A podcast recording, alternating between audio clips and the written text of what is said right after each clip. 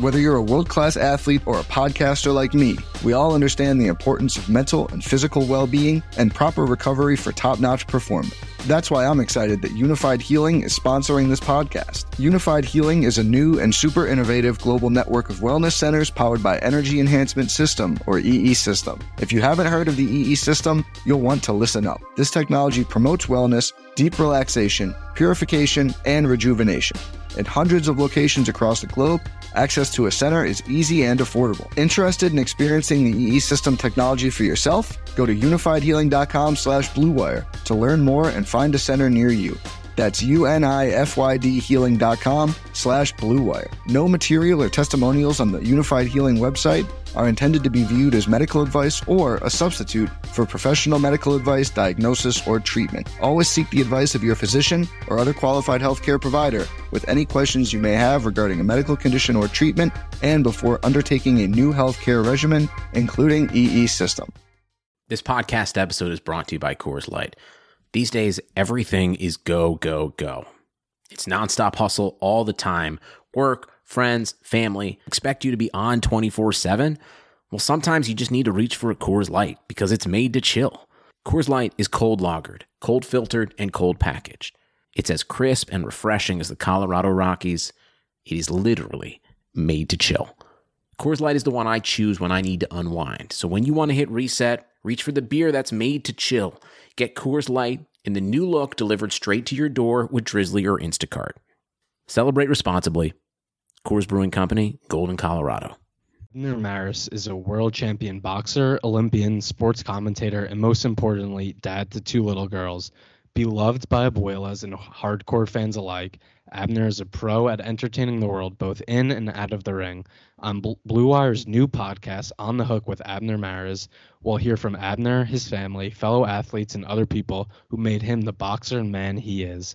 They chat about topics like state of boxing, Abner's American Dream, sports music, culture, and family life. Listen to On the Hook with Abner Mares wherever you get your podcasts. Episodes in English out on Tuesdays and episodes in Spanish out on Wednesdays. Blue Wire. It's exciting to win money. Back out to Allen. His three-pointer. Bang! Tie game with five seconds remaining. Is there anything you don't gamble on?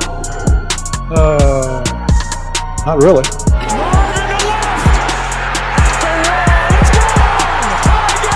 Gambling gods, fickle bunch. Oh yeah. So easily offended. Gambling's not your problem. You're just an idiot. Welcome to the Full Slate Sunday Scaries podcast brought to you by Indeed, Bet Online, and Monkey Knife Fight. I'm your co-host Cody Darwick, joined by my brother out in Chicago, Tyler Darwick. Tyler, the Lakers got it tonight. Yeah, Lakers win their 17th title tonight. Feels great. Um, you know, everything going on this year with Kobe passing away, the season getting shut down, um, feels extra sweet. Obviously, it would have been ideal and better for them to win this at Staples Center. Um, but I feel like this team was on a mission all year after the way last year went, kind of the shit show that really happened in the offseason with Magic, Pelinka, everything going on there, the AD trade. And this team was kind of on a mission all year. They had the best record in the West. And it felt like once all the Kobe stuff happened, you know, that was kind of their mission for this year. So feels great that they got it done uh, for Kobe and everyone that, you know, passed away that day. Mm-hmm. Yeah, I think we've spoken about it on the podcast and in person. It's like, you know, growing up, you have the Kobe Shaq Lakers and you have the second kind of run with Kobe and Pau and and their uh, great head to head versus Celtics. And then it was really dark days for a while, right? They they go through a rebuild.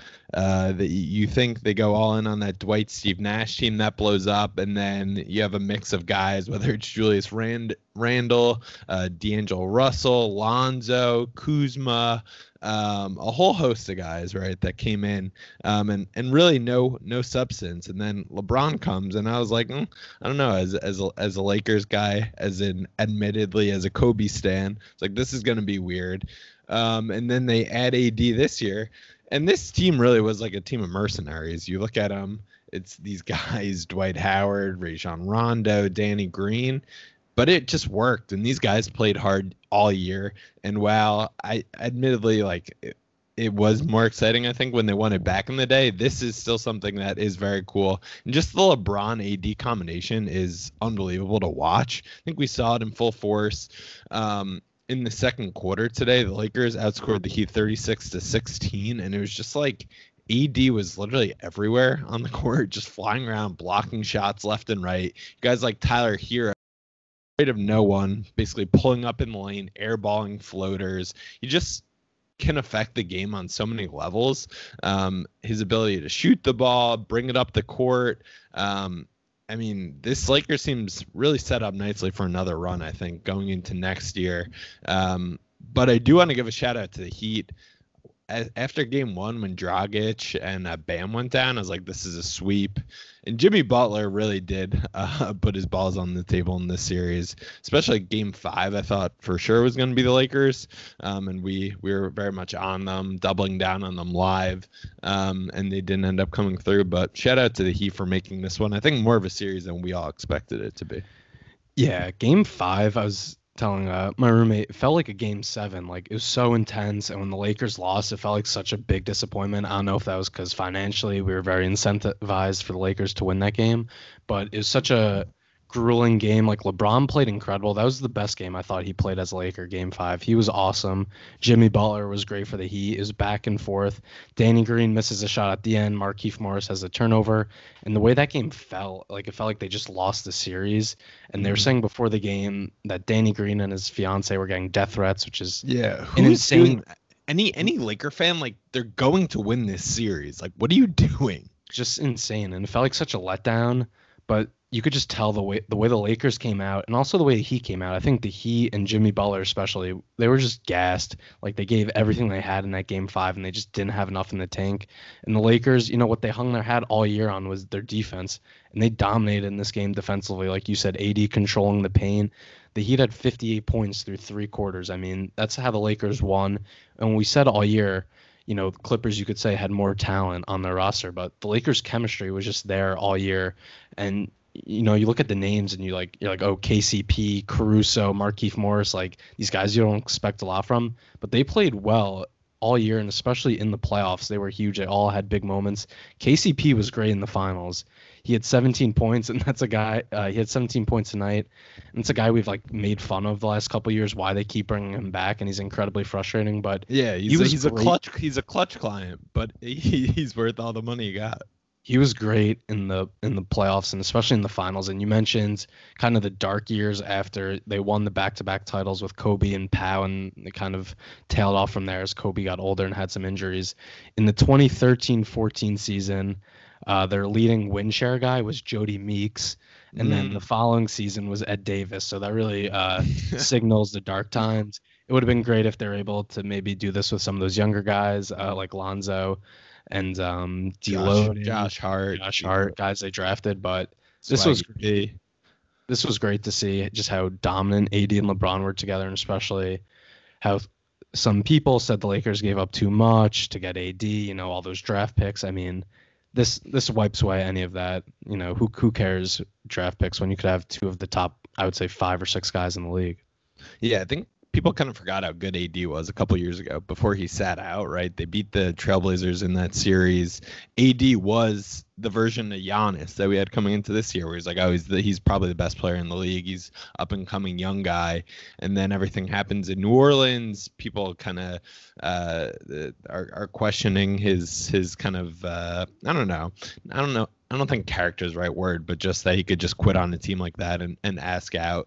But he was absolutely dominant. I mean, his three pointer versus the Nuggets was awesome. In this series, he brought it. He's one of the top guys in the league. And I mean, this, I mean, they're going to run it back next year in terms of this team. So we'll be able to see them go head to head against the Clippers again. And I mean, after everything that happened with Kobe, passing in January. I mean, that was kind of a precursor to the insanity that has been this year. Um, I, I think this team really they were all kind of a bunch of distinct pieces that were coming together to try and win a ring with LeBron. The Kobe thing happened. I imagine that brought all of them that much closer together. And then everything that's happened since, it kind of seemed like even you watch their bench and it's like these guys are like like high school hooligans like at a high school basketball game like they had to like push them off the court like J.R. Smith all these guys JaVale even Dwight Howard um an absolute goon squad but fun to watch happy they did it Tyler who do you think had the best plus minus tonight for the Lakers I'm gonna say Caruso. Caruso, um, Caruso, and that was and that was a 20. great. He's amazing and that was a great move by Frank Vogel, putting him into the starting lineup. You know, injects different energy, move AD to the five, spreads the court more. And Frank Vogel, you know, he didn't have an easy job coming into this. You could say, oh, he had AD and LeBron. That's a great head start. You already have one of the best teams in the league, and it's true. But on the LeBron coach team, as we've seen through his career, when they win, it's LeBron. Coach doesn't get any credit. When they lose, it's the coach's fault. And also, people won't remember because the season literally started a year ago. Um, they brought in Jason Kidd as an assistant. Yeah. It was a running joke that Jason Kidd was going to be the coach by the All Star break. And Frank Vogel did a great job uh, moving Caruso into starting lineup. A couple other changes he made throughout the postseason.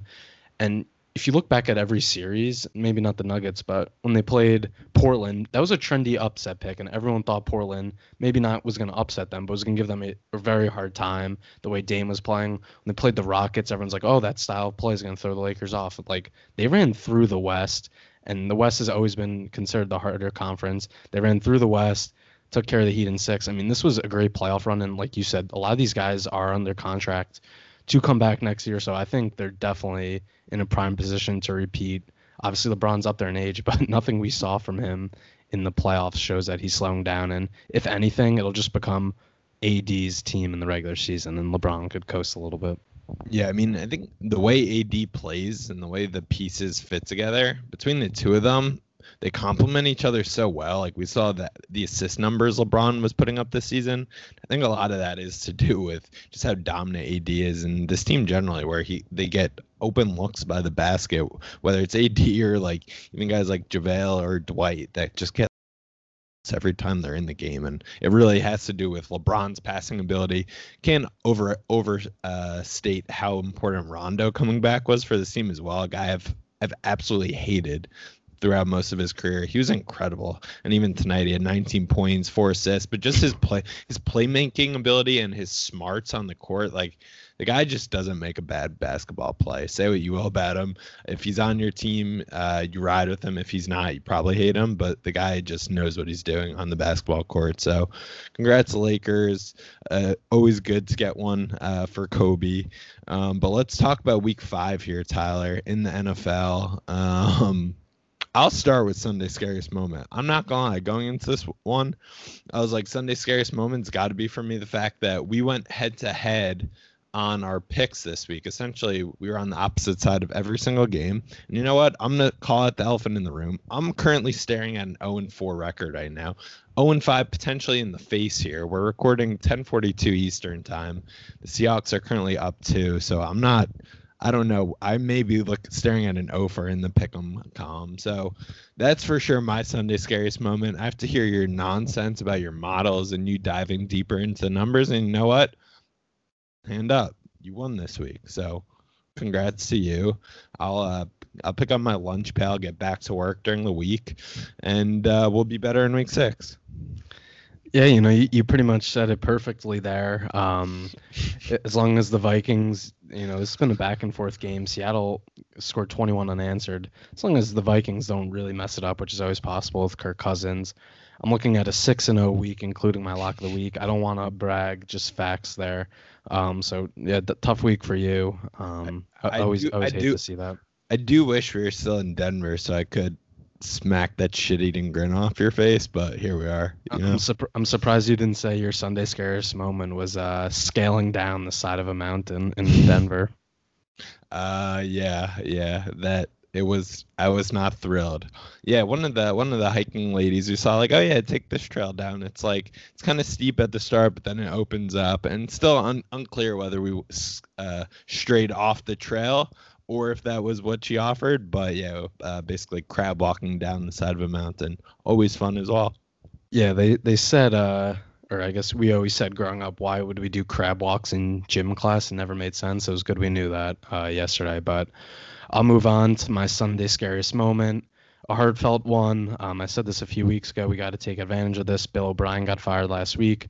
Another all-time favorite of mine was let go uh, just a half hour ago or so. Uh, Dan Quinn, Atlanta Falcons coach, was fired. Their GM Thomas Dimitroff was fired also, which makes sense after an 0-5 start. Um, they lost again today to the Panthers, which I I bet on the Panthers. I wish I put more on it because I feel like that was just such an obvious pick.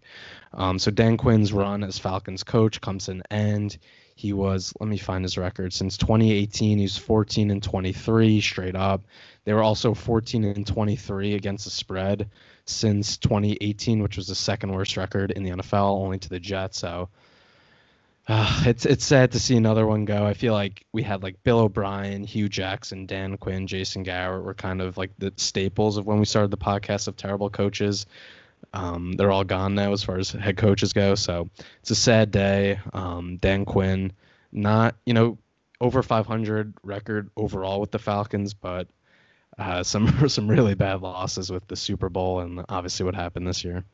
Yeah, you have to do wonder what would have happened if they did hang on and win that Super Bowl. Like, does it still all kind of go to shit, or do they have a better run? Um, but yeah, it, that one was kind of a ticking time bomb you're gonna have to refresh your content now. I don't know who's gonna be next. I guess Matt Patricia really comes under fire. Adam Gase for sure. I w- actually on my flight back today, I got on a uh, shout out to United for having DirecTV. It was clutch. They had CBS and Fox. So on CBS was the uh, the Raiders Chiefs game, which was incredible. And then on Fox was the Cardinals Jets game, which I had more wagers on. I admittedly included the Cardinals in a couple of teasers and uh, moneyline parlays, which they they pulled their weight. But just Adam Gase's play calling on like third and one and fourth and one in that game was so so atrocious with like fullback dives and things like that. Um, I I just like don't I really don't understand what the Jets are waiting for with Adam Gase. That team is so lifeless, and I know they're not working with a ton of talent on the offense side of the ball. But then the day, like Le'Veon Bell was back, Joe Flacco threw a couple nice passes. Guys just dropped the ball. Um, I, it, I'm I'm just baffled by the fact he still has a job as a side tangent. Yeah, I mean, they don't have the most talented team, but there's an aspect to it. You still play hard, and that team just doesn't really play hard. I think they all, it's pretty well known. Like, players don't like him. There's been multiple reports that, you know, the players don't think they're practicing well, and Gase has contradicted that. So it's not the best situation. I mean, he's going to be gone soon, and Jets are just a disaster. Um, like, Le'Veon Bell, like, there's just such a disconnect there between, like, the roster, the head coach, and the GM because – they, they fired I forget when they fired their GM, but he came in after they signed Le'Veon. They already had Sam Darnold. Gase came in after. You know, like there's such a disconnect there with the pieces that were brought in and whose guys they are technically. The Jets are Jets are terrible, so I'm glad I have um they're under for this year. But you mentioned let's get into some of the games we previewed and some of the better games from today. Best game of the day so far I thought was the Raiders Chiefs game. Raiders went into Kansas City and upset the Chiefs. 40 to 32, super high scoring game. Derek Carr looked awesome. It's one of the best games he's played in a while. And I saw uh, Jon Gruden make a comment like, tell like Pro Football Focus uh, what what do they think about him throwing the ball down the field. So he finally did that. They had some huge plays today. Henry Ruggs only had two catches, but they were two huge catches for 182 yards. Hunter Renfrow had a 40 yard catch on a third and 18. Agholor, Nelson Agholor, still in the league had a 59 yard catch uh, for a touchdown. So this was a great win for the Raiders, and they're they're going to hang around that wild card spot. I think they're they're good enough to get in. The Raiders have a nice little resume so far this year. You look at it, they beat Carolina week one. That was our head to head lock of the week off. Um, and Carolina has obviously turned it around. They've won three in a row. They beat the Saints on Monday Night Football in their home opener. And they went into Arrowhead and beat the Chiefs. Now, granted, we know the Chiefs can kind of do this from time to time where it, it, feels like they almost just lay an egg, but they went toe to toe with them and outscored them and kind of beat them at their own game. Which, when we were uh, kind of profiling the game on the pick'em pod, I was like, hey, I just think the Chiefs are going to be too much in Mahomes. And and the recipe for the Raiders would have been kind of uh, ball control, uh, a heavy dosage of Josh Jacobs, and keeping Mahomes on the sideline. But they they put up like some quick scores in this game. Um, it would be a fun one to have the over in this game. But you mentioned it. it seemed like Henry Henry Ruggs is a major game changer to this offense just because he kind of can take the top off of defense. Um, so I mean, give them credit. Give Gruden credit. He gets a big win. They had a pretty tough losing streak uh, versus the Chiefs ahead of this one, but they got the job done. It doesn't really change my opinions on either of these teams to be honest like i always thought the raiders were kind of a fringe wild card team and the chiefs are still the, the class of the nfl but um, you got to give the raiders credit here I don't know. I think this changes my thought on the Raiders as far as like their ceiling that Derek Carr can get into shootout game and keep up with, you know, Mahomes and a Chiefs style offense. So it definitely changes my thought on the Raiders. Like you said, for the Chiefs, you know, I don't think anyone thought they're going to go 16 and 0, and they're due to slip up in a game. And the Raiders' defense, you know, they get you see the final score, they gave up 32 points, but they really did get after uh, Mahomes. Uh, I think they had 21 pressures on him, which is very impressive to get after him like that. And the Raiders did have some quick scores in the first half, it felt like, in, in the third quarter, but towards the end of the game, they just kind of pounded the ball with Jacobs, controlled clock time possession, they outpossessed the Chiefs 35 to 24. So that was kind of the recipe I thought they would have to do going into the game to just that's what you have to do versus the Chiefs, keep the ball away from home. So I think this is a great win for the Raiders and could give them some momentum, you know, moving forward. Looking at like the other wild card teams that are around them, obviously it's weird. Some teams haven't played um, all their games yet. Like the Raiders are the seven, are the six, Colts are the eight, Pats are the nine. Like I think it's between the Raiders and the Pats. Uh, those two teams I think are very good. So we'll see we'll see what happens there. Um, but speaking of the Colts, let's move on to that game. Nice transition. Thank you. Um, my my Browns. I'm I'm really starting to love this team. That was my win total. I'm feeling very confident in them. Four and one, huge win today versus the Colts, 32 to 23.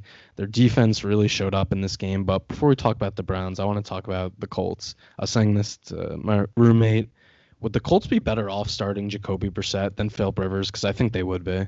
Yeah, I'm. I was mad about myself at myself for taking uh, this Colts team about a couple quarters into this game because you just watch Rivers. He has such a noodle arm. It's the same thing we saw uh, with the Chargers last season, where he just doesn't have it anymore. At the end of the day, he's old. He's washed up. He's had a great run in the NFL, obviously, but kind of thought the the new offensive line would give him a jolt in the arm and some some pretty good playmakers on the Colts. Frank Reich is a is a big upgrade compared to Anthony Lynn, but he just doesn't have it anymore. I agree. I think if this team wants to kind of make a run for one of those wild card spots, they would be well served to switch over to, to, to Jacoby Brissett. And the reason I say I was mad at myself because I was just watching the way the two teams were right. I was watching the 49ers be miserable on one, and then I had red zone, and they're only a couple games, so we got a lot of this Colts Browns one.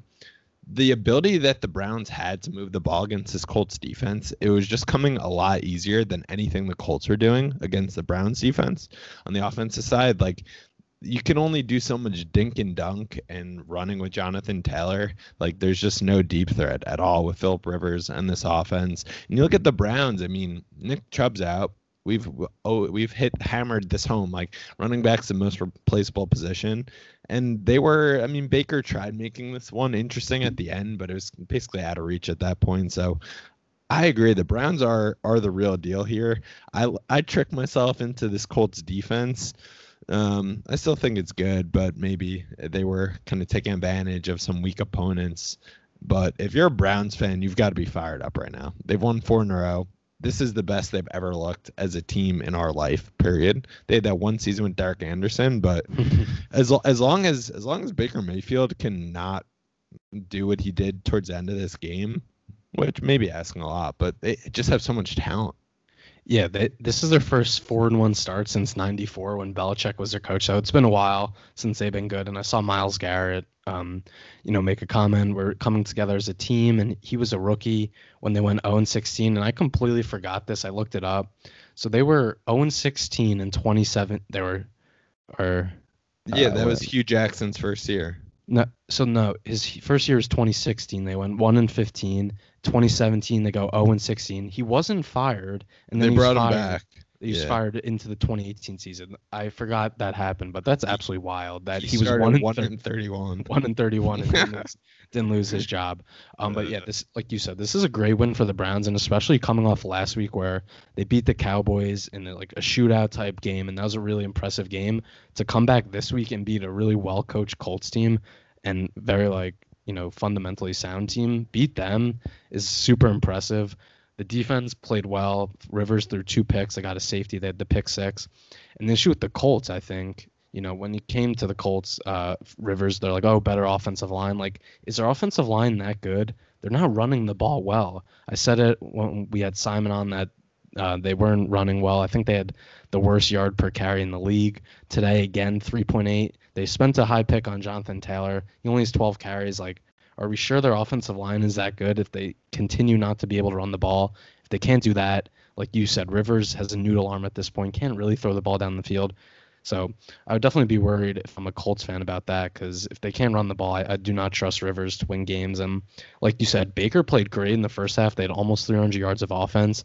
And in the second half, he just threw two awful picks. He did get hurt and he had a rib injury, so I don't know if that affected him, but two really bad passes. But like you said, as long as he could limit the mistakes, it could continue to run the ball, play solid defense. And yeah, Nick Chubb is replaceable, but I think him and Hunt uh, together is you know probably the best running back duo. So they could tread water without him. I think once he comes back and this team gains more confidence, they're gonna be they're gonna be a tough out. Um, before we take a break, let's talk about the Thursday night game quickly. The Bears beat the Bucks, uh, 20 to 19. Nick Foles beats Tom Brady again. He's 2 0 against him in his career. Tom Brady's kryptonite, some would say. Um, did you think Brady knew his fourth down? Because he said he did, but I, I don't believe him.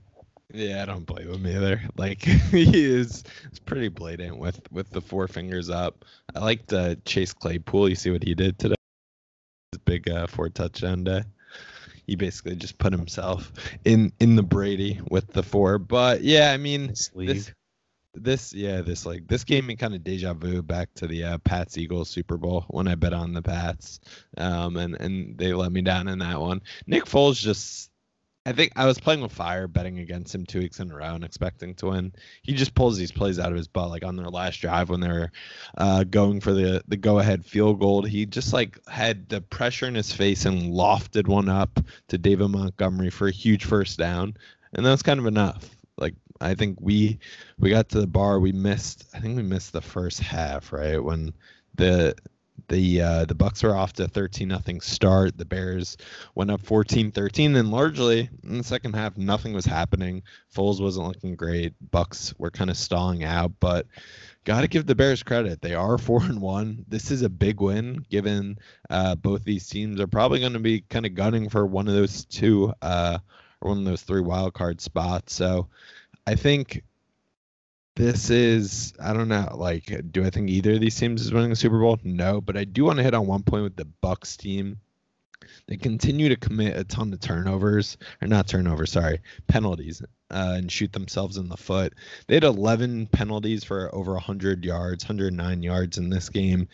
In a game versus a defensive uh, team like the Bears, where I think the over under in this one was like 44 45, you just can't do that um, and expect to win the game. So this is kind of rem- reminiscent of the Jameis Bucks, where yeah, there were turnovers, but that team was also undisciplined. So at some point, maybe it falls on Bruce Arians. Maybe Brady can help change some of that culture, but I don't know. Um, so if I'm a Bucks fan, this was a tough one to kind of let slip away when you're up 13 versus Bears offense that's pretty lackluster. Yeah, I thought this was a really bad loss for the Bucks going up. Like you said, they went up 13 nothing early, but what killed them one settling for a lot of field goals. They were they had three red zone trips, only scored a touchdown once. You can't leave points like that on the board. And like you said, the penalties killed them.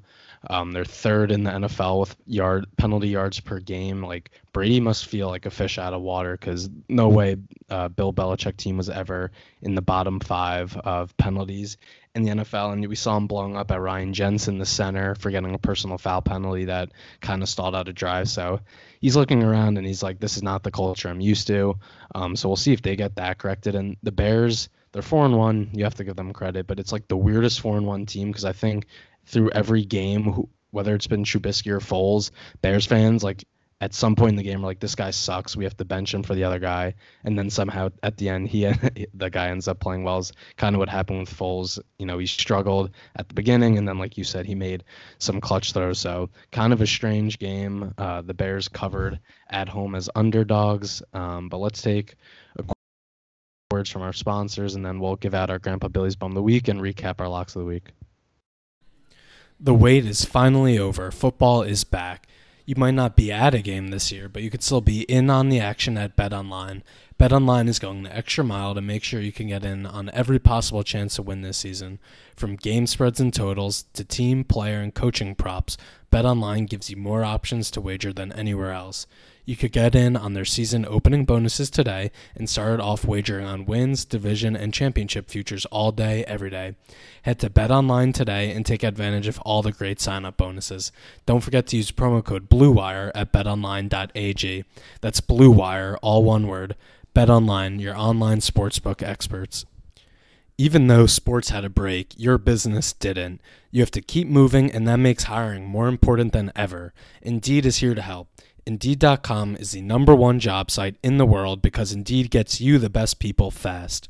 Unlike other sites, Indeed gives you full control and payment flexibility over your hiring. You only pay for what you need, you can pause your account at any time, and there are no long term contracts. Plus, Indeed provides powerful tools to make your search that much easier. Right now, Indeed is offering our listeners a free $75 credit to boost your job post, which means more quality candidates will see it fast. Try Indeed out with a free $75 credit at Indeed.com slash BlueWire. This is their best offer available anywhere. Go right now to Indeed.com slash BlueWire. Terms and conditions apply. Offer valid only through September 30th. All right, Cody. Now let's move on to our lock of the week recap. Another good week for us on the locks, going two and zero. So what does that make our record in total? Seven one, seven two and one. Does that sound right? Seven, two, and one. Yeah, you're four and one, right? I'm three, one, and one. Yeah, so seven, two, and one. So we're doing well, um, giving out our lock. So maybe we're on to something here. Um, I'll let you go first. Uh, so you had the Rams versus Washington football team. That was one of the probably the best games of the day. So why don't you recap that one for us? For, for sure. Rams were seven point road favorites in this one, going west to east. It may make some people nervous, not me. But I really honestly did not watch too much of this one um, because I was on the plane coming back. I landed around the fourth quarter and it was kind of old school Tyler, like back when we were uh, kids and we would be updated on the 49ers by looking at like the bottom line or following along on like Gamecast more or less, like way back in the day ahead of Sunday Ticket.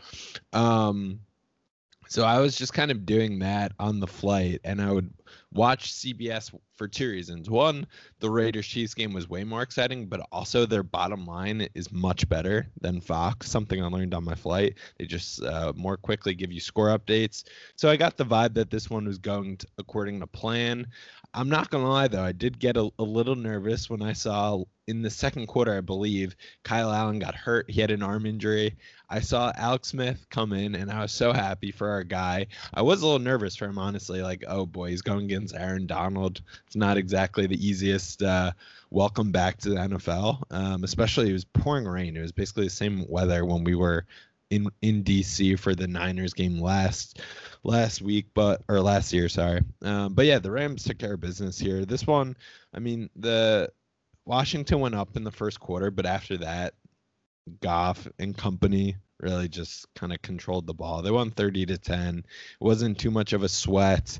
Uh, and it just kind of seemed like their defense dominated. Um, and Washington couldn't do much offensively. You look at first downs, they doubled the amount of first downs wa- or Washington had. Washington only had 108 total yards in this game. So it really was just kind of like uh, the Rams taking care of business against a team they need to beat if they are going to make a deep playoff run this year, even time possession 35 24. So good win for the Rams, just kind of checking the box here and doing what they have to do, honestly, to keep pace with Seattle in the NFC West at this point. Um, but yeah, I mean, it's it is awesome that Alex Smith played in the NFL, especially if anyone that like watched that E60 special, like was insane. And the footage they had, like he was literally on a deathbed. Um, and then he came back. I mean, his numbers were not sexy at all. He was 9 of 17, 37 yards. So a little bit of an Alex Smith game. Normally it'd be like nine completions for like 60 yards. Got sacked six times. Uh, so I mean, he got he got some reps in. Um, but yeah, a good. It's good to be in the win column at least on my lock of the week because as the Sunday night football game progresses, I'm I'm staring Owen five square in the face. Yeah, it was great to see Alex Smith get back into an NFL game. His QBR was 3.2, so no, we'll cut that. Not not the best. He was sacked six times. I was, like you said, very nervous for him coming into that game.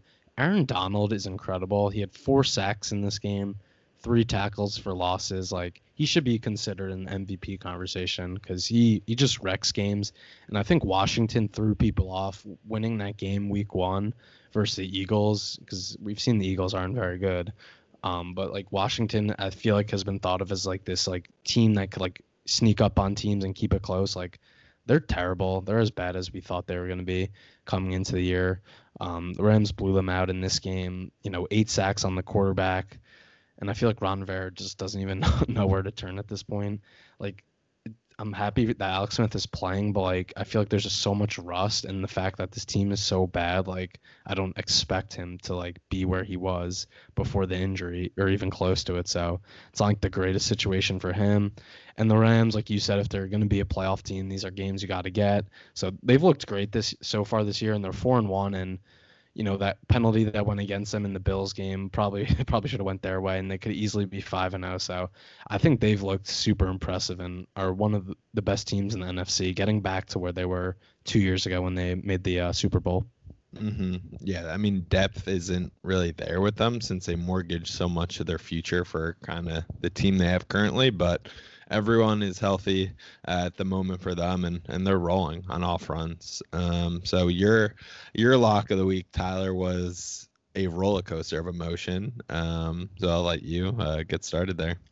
Yeah, it was a great game. Giants. I had the Giants plus nine and a half versus the Cowboys. As my guy Simon said that we had on the podcast, that was a sharp play. So I always appreciate that. It was definitely up and down. There's I was never like super worried about them not covering. There was like a minute there where it looked like they might not, but for the most they were they're basically covering the entire game, so I was never that worried. Um, they went up 17 to 3 pretty quickly. They had a pick six on a tip ball from Dak Prescott, pretty typical of the Cowboys we've seen this year where they get down early. Then the Cowboys went up 24 to 20 going into second half. Then the Giants ran a fake field goal, a fake pass on the field goal, scored a touchdown, got called back for got called back for a penalty. They had two penalties in this game that called got called two touchdowns in this game called back because of penalties. So that always hurts. And one of the stats I gave out that I kind of liked on the Giants uh, was they were one of the least penalized teams in the league coming into this week.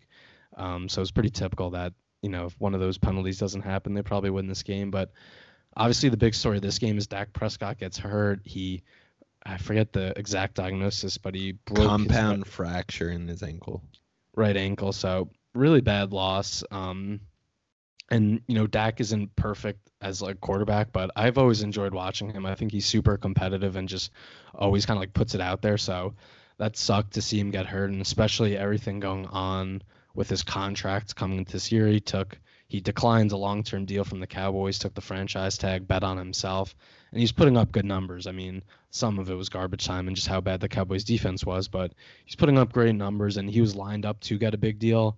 What will happen will happen. But I, I think it's, I mean, there's a gruesome injury and the pictures are discussing, but, but it wasn't like a torn ACL, maybe easier to recover from an ankle injury. Oh, but I think this this sucks for him and you know the Cowboys they're they're in first place in the NFC East. Ended up winning the game at the end with a field goal with Andy Dalton. So I don't think all is lost given how bad that division is. And Andy Dalton, we've seen him go to the playoffs before, um, but it, it's a terrible injury for Dak. Yeah, yeah, it sucks for Dak and us just generally as football fans too, right? Like the Cowboys, their defense was terrible. They were underachieving, but they still were kind of must watch every weekend in the sense that they were putting up so much points on the offensive side of the ball. They he had incredible weapons with Cooper. Uh, CeeDee Lamb's been a beast out of the gate here. Michael Gallup, obviously we know Zeke is there as well. Um, and it seemed like and sometimes Dak wouldn't always, I don't know, make the best plays, but he did seem like he was kind of dragging them along. And if anyone was going to try and kind of change the culture there, he's a guy. So hopefully he does. Uh, I know he's, I think tonight he's already getting surgery on the ankle. So hopefully he has a quick recovery. He's one of the fun guys to watch in the NFL. Um, but yeah, I mean, a good, good week for us in terms of locks of the week. Tyler, let's wrap it up. Grandpa Billy's bum of the week. I'll let you get us started here. So my Grandpa Billy's bum of the week. I'm just gonna say the MLB. You tweeted out before, and I laughed. So good, yeah, they had a game tonight. Good tweet by you. Thanks. You said, you said, do you think over hundred people are watching uh, this Rays Astros game? I didn't see anything on Twitter about it. Um, I completely, completely. I didn't know it was happening with NFL going on, NBA. Who um, won?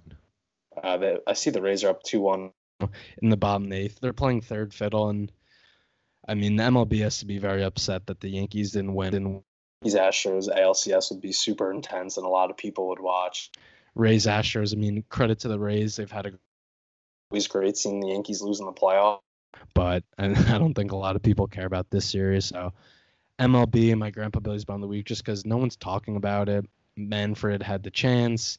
Uh, the league had the chance to start the season earlier when everything was going on. They decided to fight over. Uh, it seemed like nothing because they ended up agreeing on the same deal they had at the beginning, so they missed that chance. And the NBA, NBA, no one cares again about baseball, so it's a bad look for the league that you have the ALCS going on and just kind of no one cares.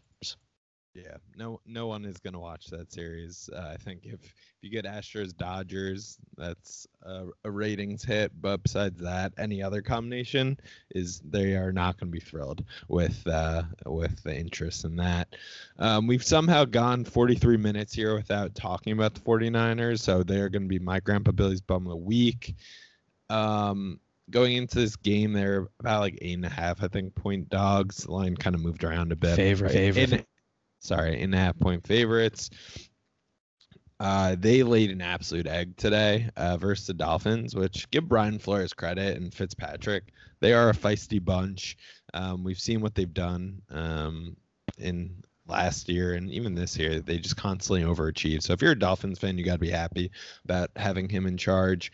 But I think we were all excited. Jimmy G was coming back. Mostert was back. We're finally going to see this. Uh, essentially the offenses in the Super Bowl together for the first time since Jimmy G was rusty, 7 to 17, 77 yards, two interceptions, got benched um, going into the second half. Shanahan said it's due. I was trying to protect him, and he was getting roughed up quite a bit. This 49ers offensive line has been miserable. But Tyler, it did feel like. I mean, you kind of look at our, our lifetime of being a 49er fan when we were like super young. There's Jeff Garcia and T.O. They had like the one big win over the Giants, which was fun. And then like a lot of years of miserable football. So Tim Rattay, Cody Pickett, um, Shaun Hill, not not a uh, a real who's who's of quarterback. Then we had the the few year stretch with Harbaugh where we got so close, only to be uh, stabbed in the heart every time. And then last year, which was incredible, and we know how that one ended. Um, but I was just sitting on my couch so demoralized because I was like, this is watching a, a second string quarterback getting the doors blown off against a team that's not good. And then I was thinking about it, I was like, this is what most of my time of being a 49ers fan has been. Um, so it, it, was it was quite demoralizing, and especially you look at their upcoming schedule, Tyler. This loss hurts even more because they play the Rams next week on Sunday Night Football. Then they go at New England, at Seattle, home versus Green Bay on a short week on Thursday Night Football. Then they go at New Orleans, have a bye, and then they come back and they play at the Rams, and then they play the Bills at home. So it's it's now or never for this 49ers team. I'm hopeful that uh, Jimmy G was just like really rusty and like they truly are just protecting him and he hasn't totally lost it. But um, yeah, not not feeling great about it right now.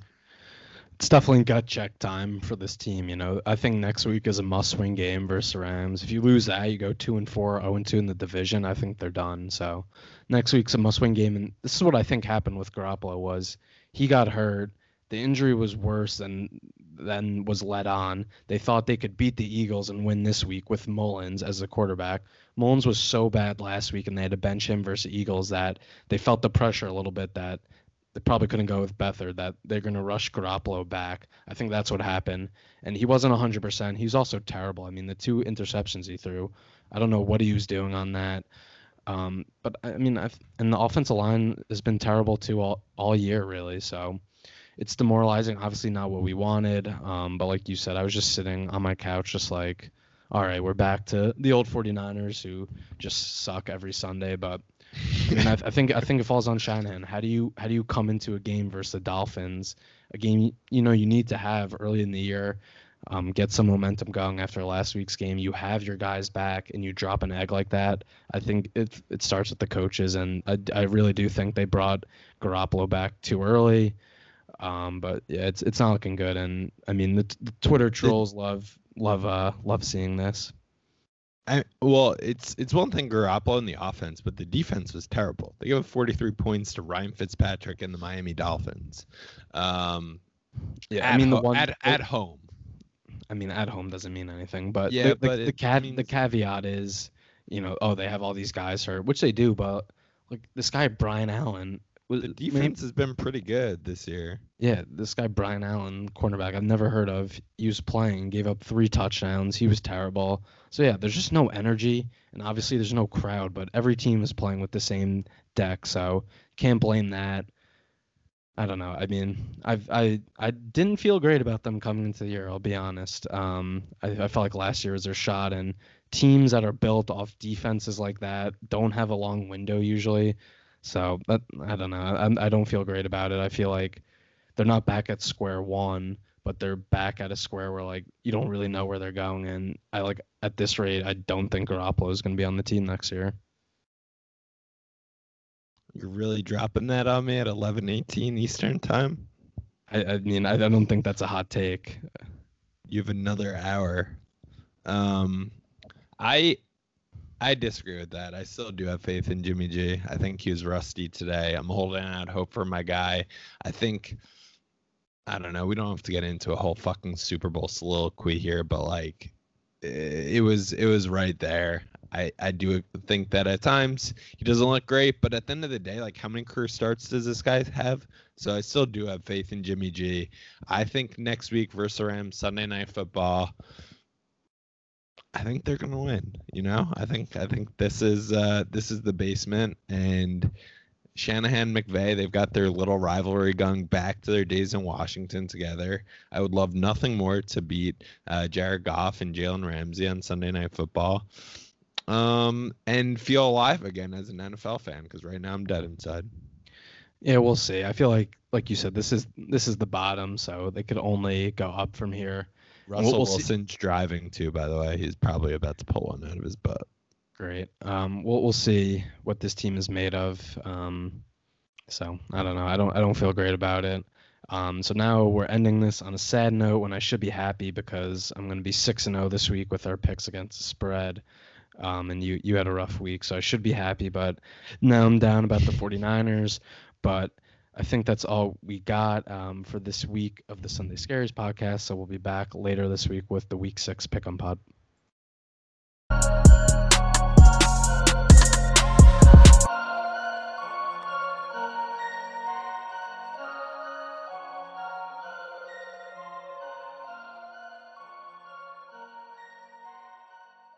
Sugar Ray Leonard, Roberto Duran, Marvelous Marvin Hagler, and Thomas Hearns legends whose four way rivalry defined one of the greatest eras in boxing history.